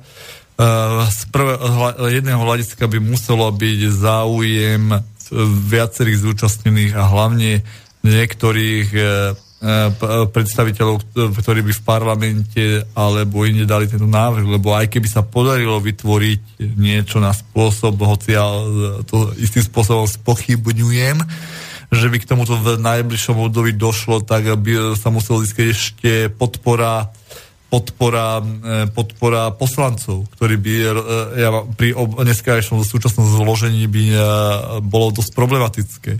Dosť problematické by malo, malo to získať dostatočný počet súdcov v ústavnom súde, aby sa na niečom takom do, došlo, pretože ústavný súd je sa, sám o sebe istým spôsobom skupina, ktorá, kde prevládajú súdcov, ktorí, ktorí majú vlastné názory a prevládá tam určitý spôsob získavania vplyvu a moci. Takže toto je, ak by sa toto podarilo, bolo by to veľmi pekné, ale zatiaľ to skôr vychádza do teórie skôr eh, takého romantizmu politického ako naozaj efektívnosti.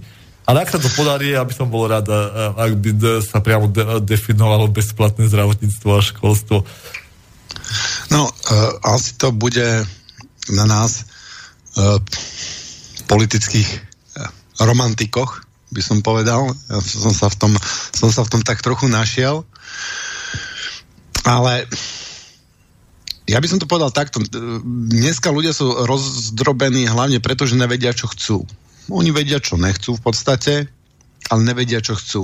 A pokiaľ by mali jednu vec, na ktorú by dokázali, bola veľká časť spoločnosti dokázala poukázať, že toto chcem, chcem novú ústavu, ktorá bude postavená na princípoch uh, priamej demokracie, kde proste ja ako volič mám väčšie právo ako môj volený zástupca. Sa nemôže sa stať, že ma odstaví od moci alebo mm, podobne. Čiže pokiaľ by sme mali ústavu, ktorá by nám garantovala nie, niečo naozaj oveľa bližšie demokracii než dneska, tak by si to možno získalo, získalo podporu ľudí.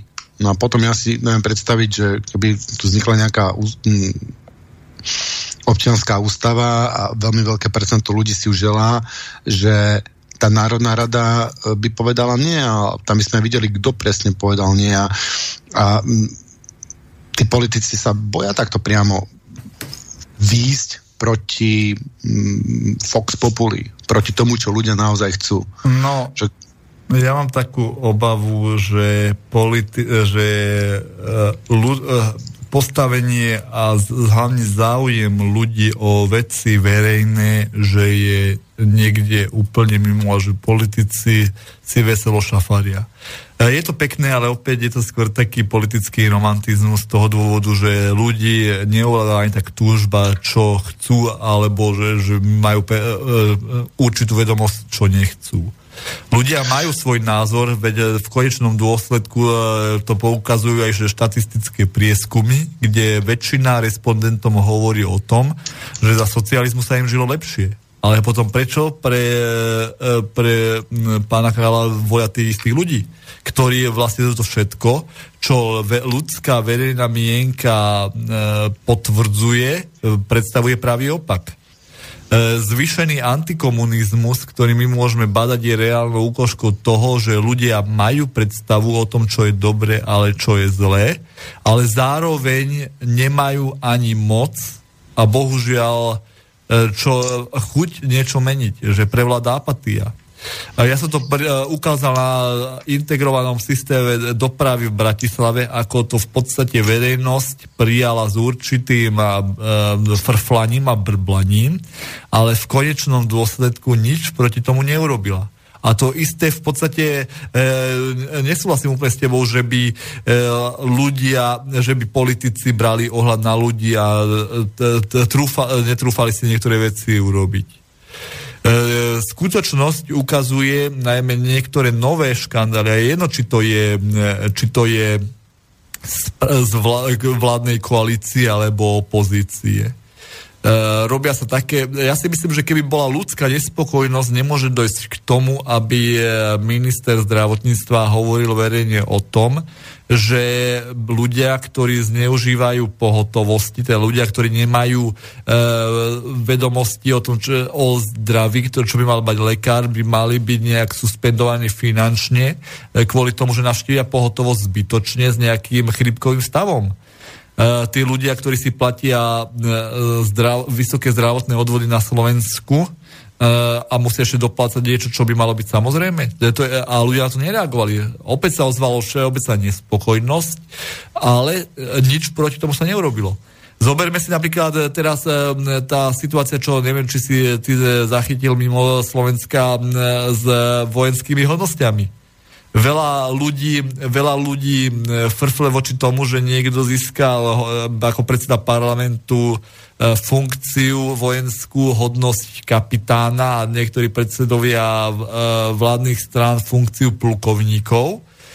Ale zároveň mlčky sa, alebo respektíve niektorá skupina ľudí sa pochválne vyjadrovala o tom, že to kritizoval človek, ktorý sa dopustil takého prečinu, ako je odposluchávanie vlastných, vlastných koaličných partnerov. Však si keď si to zoberieme, ako dopadol Nixon v Anglicku po afére Watergate, tak vlastne my pochopíme, že vlastne tu každý, na každý prešlap z vysoka kašle a nikdy sa nedotiahnu, nedotiahnu veci do konca.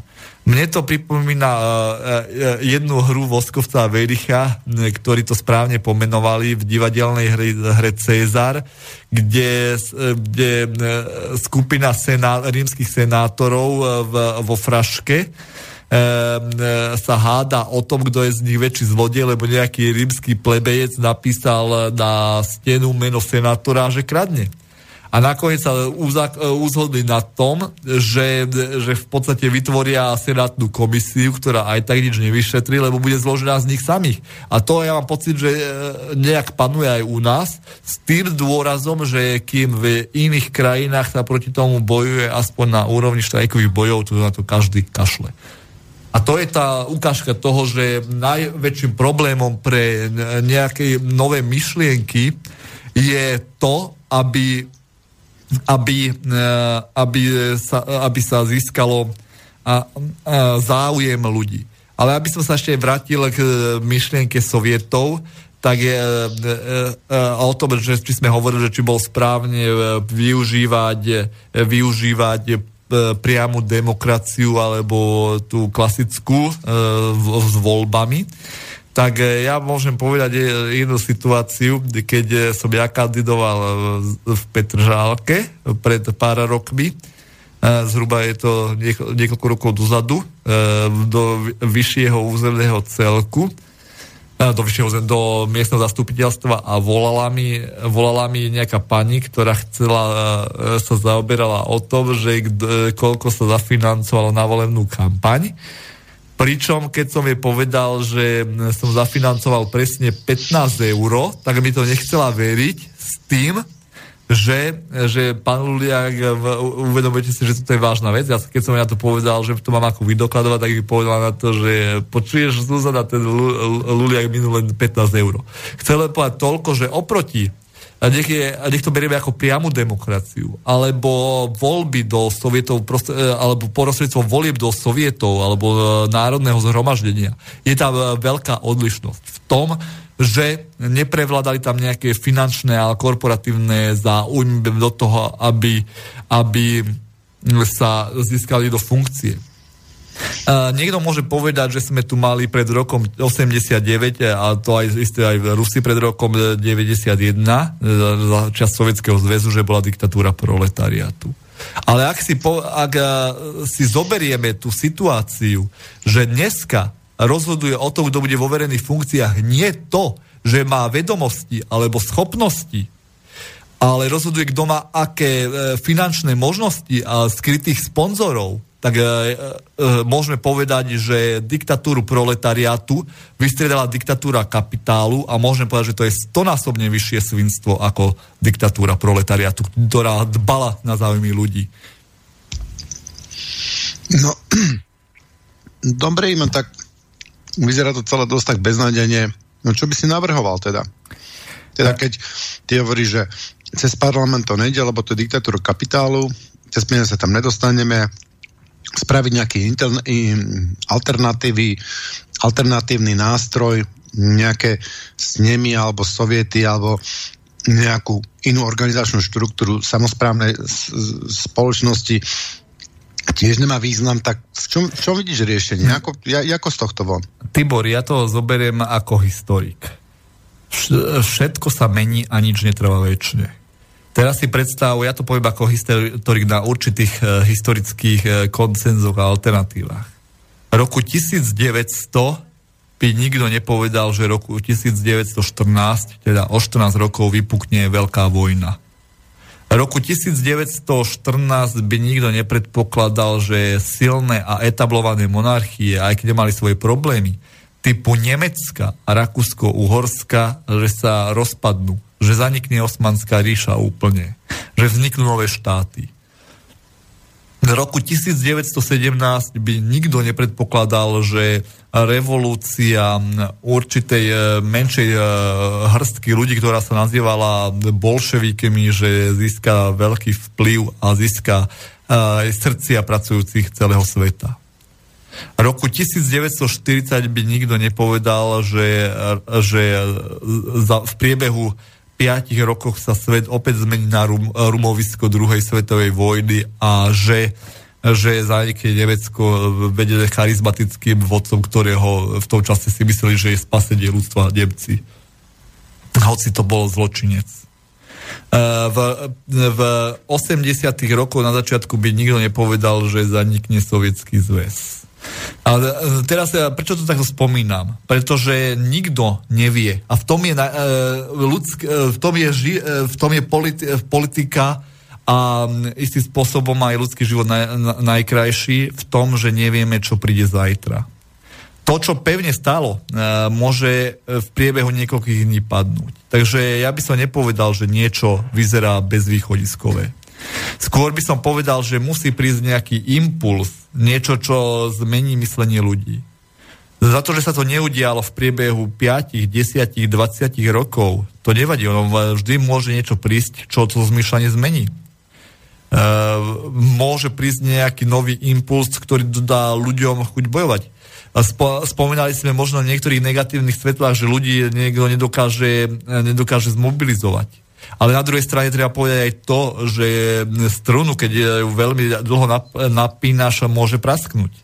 Tak je to aj s ľuďmi. E, to je nevýhoda, že l- ne, nikto nevie predpokladať, že čo sa udeje. E, môže vypuknúť ďal, ďalší škandál.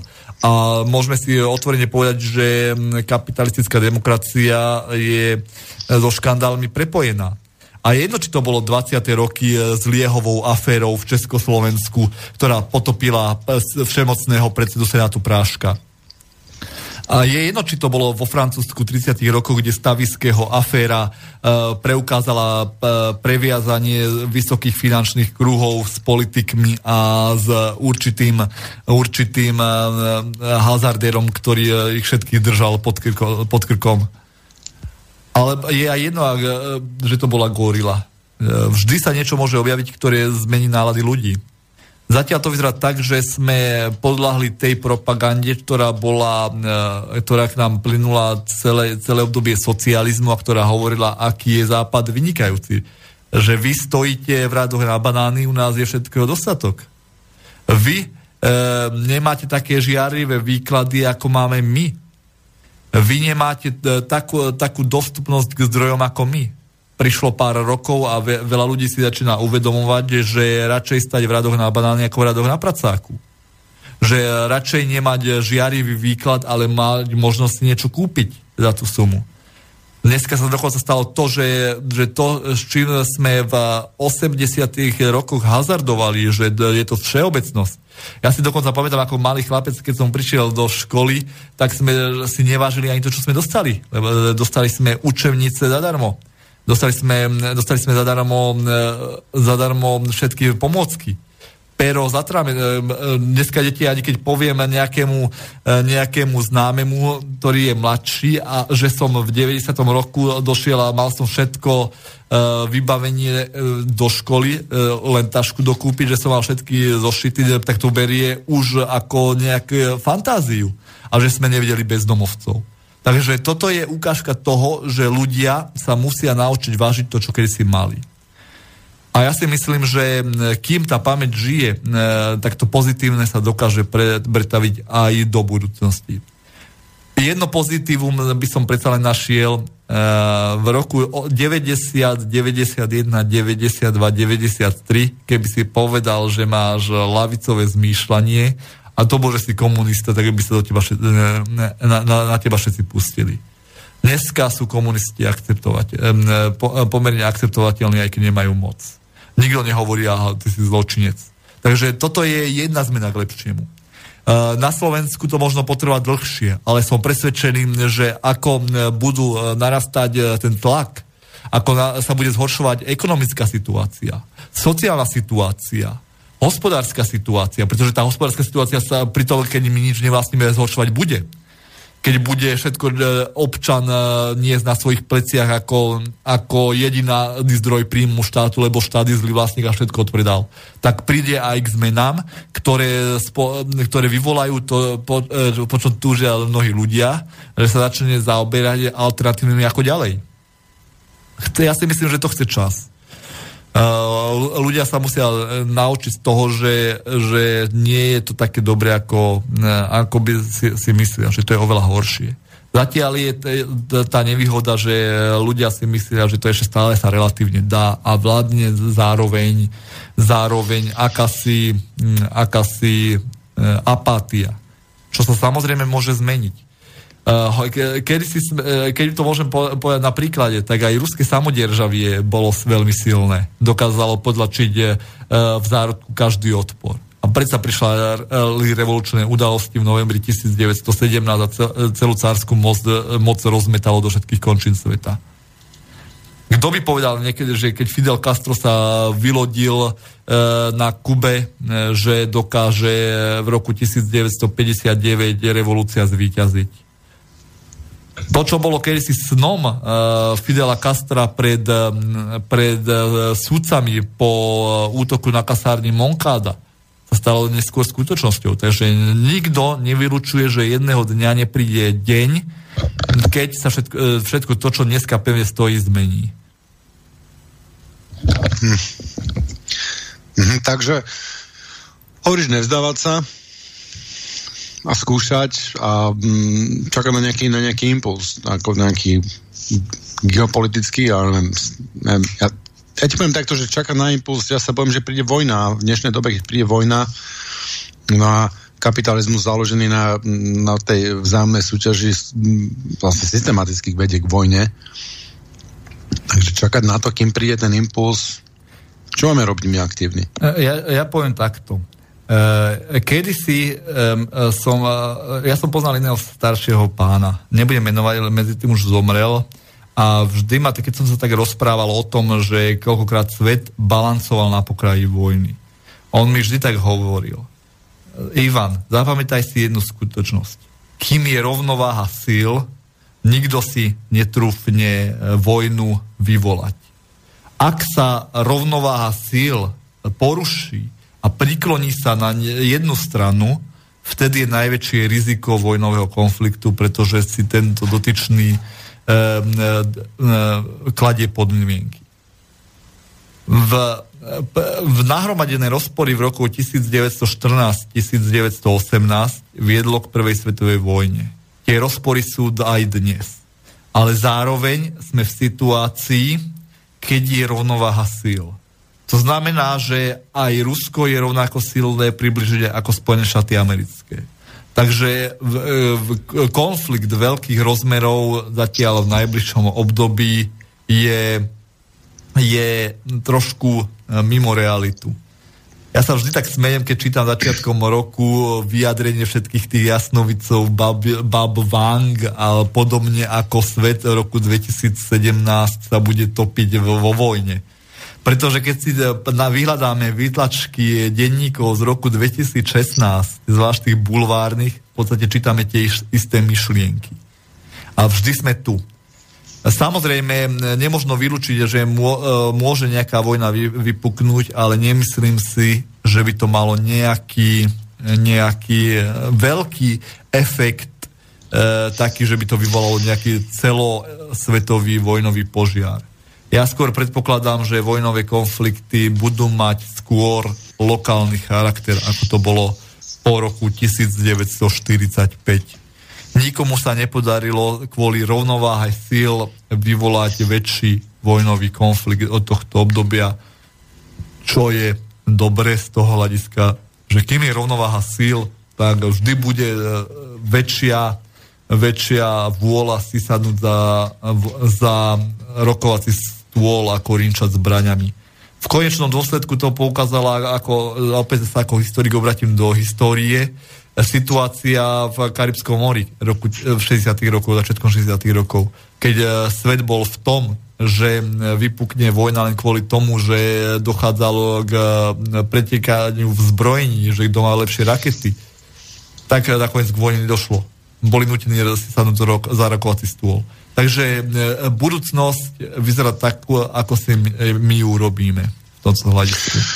Dobre, a tak to, teraz sa ťa opýtam ako, ako komunistu rozmýšľate vy ako komunisti, že by ste oprašili tú myšlienku sovietov, že by ste ju prispôsobili dnešným mm, technologickým podmienkam internetu, alebo mm, uvažujete nejak, že využiť tú taktiku, alebo naučiť sa, alebo nie, niečo, niečo z toho priviesť, že mm, veríš vôbec samozprávnu spoločnosť, alebo vy ako komunistická strana, alebo teda tí a ľudia okolo veria skôr v tú hierarchiu a na to samozprávnu spoločnosťou už vlastne hodili rukou. Prečo samozprávna spoločnosť raz môže byť realitou?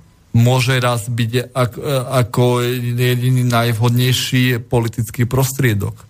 Ale to vyžaduje veľké množstvo úsilia, veľké množstvo šťastia a hlavne priaznivú politickú situáciu.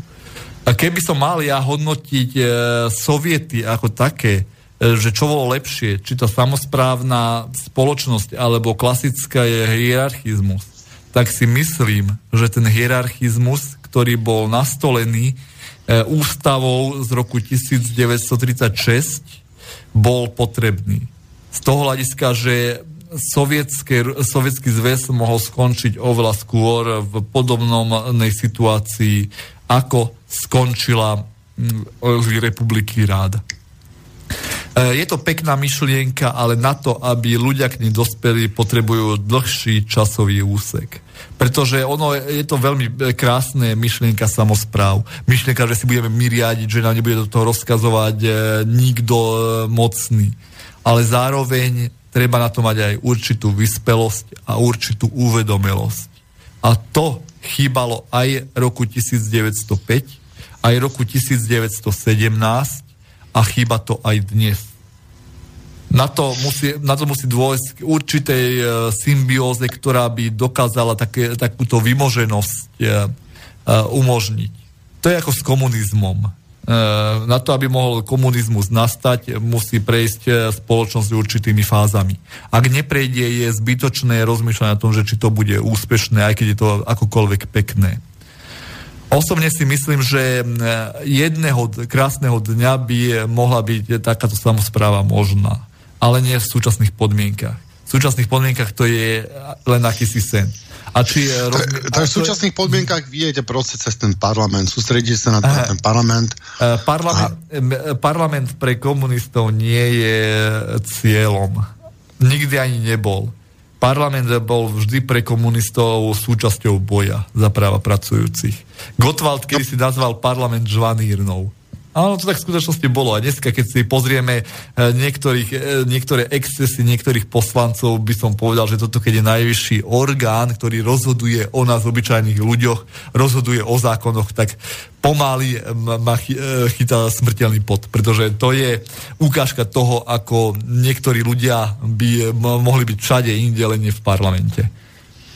No tak kapitáni tam to kormidlo štátu majú pevne pod rukou. Ale to nie je len koalícia, to je aj v opozícii. Celý parlament. Kedy si bol chodila taký vtip, že 1-0 neznamená nič, ale keď je tých 0 150, je z toho celkom slušný parlament. Dneska by sme to takto mohli nejak pomenovať. E, je to len e, typická, e, typická ako by to nazval Gottwald Žvanírna kde ľudia... Dobre, takže ty, aby som to skrátil, či ty vlastne nevidíš, nevidíš uh, cieľ, uh, tie ciele, ktoré uh, um, ty a vaša strana presadzuje, tak Ty to nevidíš cez parlament, alebo jakým spôsobom by sa k tomu, by sme na, sa k tomu mohli túto dostať? otázku by som kladol najvyšším predstaviteľom. Keď budeš mať, e, keď bude o dva týždne host, e, host Jalal Sulejman, spýtaj sa ho. Ale vo všeobecnosti myšlienka komuni, komunistov nie je dosiahnuť parlament, ale uh, parlament je ako súčasť ďalšieho boja. A čo, a čo sa týka, čo sa týka uh, samozpráv, to uh, vyskúšaj sa spýtať uh, uh, v host, hosti v budúcej relácii, uh, čo na to povedia, pretože na to, aby mohlo byť nejaká samozpráva, musí byť niečo, čo by vzbudilo záujem más. Rozmýšľať o nejakej samozpráve, o, nejakom, o nejakej rade, E, ako systéme moci, bez toho, aby bol záujem ľudu, je veľmi skoro o tom premýšľať. No, ten záujem ľudí je podľa mňa, sme tam zaciklení, že záujem ľudí není, lebo ľudia vidia, že nemajú vplyv. Nemajú vplyv na parlament, vidia, že nemajú vplyv peniaze a tak ďalej, ak si to spomenul. A tým sme sa zaciklili. Je to taký, um, jak sa z tohto, z tohto cyklu dostať? Tým sa tu vlastne zaoberáme, o tom sú tu tieto relácie, a volám si tu k tomu kopec hostí. Ivan, ja sa ti odpravím, úplne nám vypršal čas, už je, už je 7 áno, hodín, áno. takže my musíme končiť.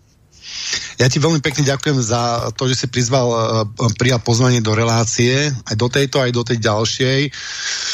Chceš nám na, na záver niečo povedať? Niečo, čo by... Tak len z... ako, ako s tým naložíme, s tými, s tými historickými skúsenosťami z tvorby sovietov?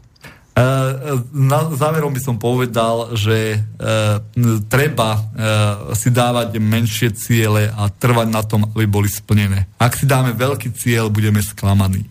To by bolo také záverečná myšlienka k politike sovietov. Jedného dňa príde doba, keď bude otázka sovietov aktuálnou. Teraz musíme hľadiť na to, čo nás čaká ako najbližšiu úlohu. Dobre, ďakujem ti veľmi pekne Ďakujem aj tebe, Martin. Ďakujem. A ja už len dodám, že musíme mať ciele, ktoré si ľahko splníme, ktoré sú reálne, ale taktiež musíme mať nejaké vízie. To jasné. Vlastne kam sa chceme, kam sa chceme pohnúť.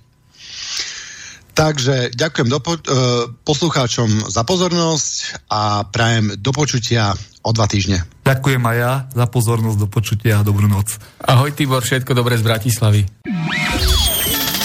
Táto relácia vznikla za podpory dobrovoľných príspevkov našich poslucháčov. Ty, ty sa k ním môžeš pridať. Viac informácií nájdeš na www.slobodnyvysielac.sk Ďakujeme.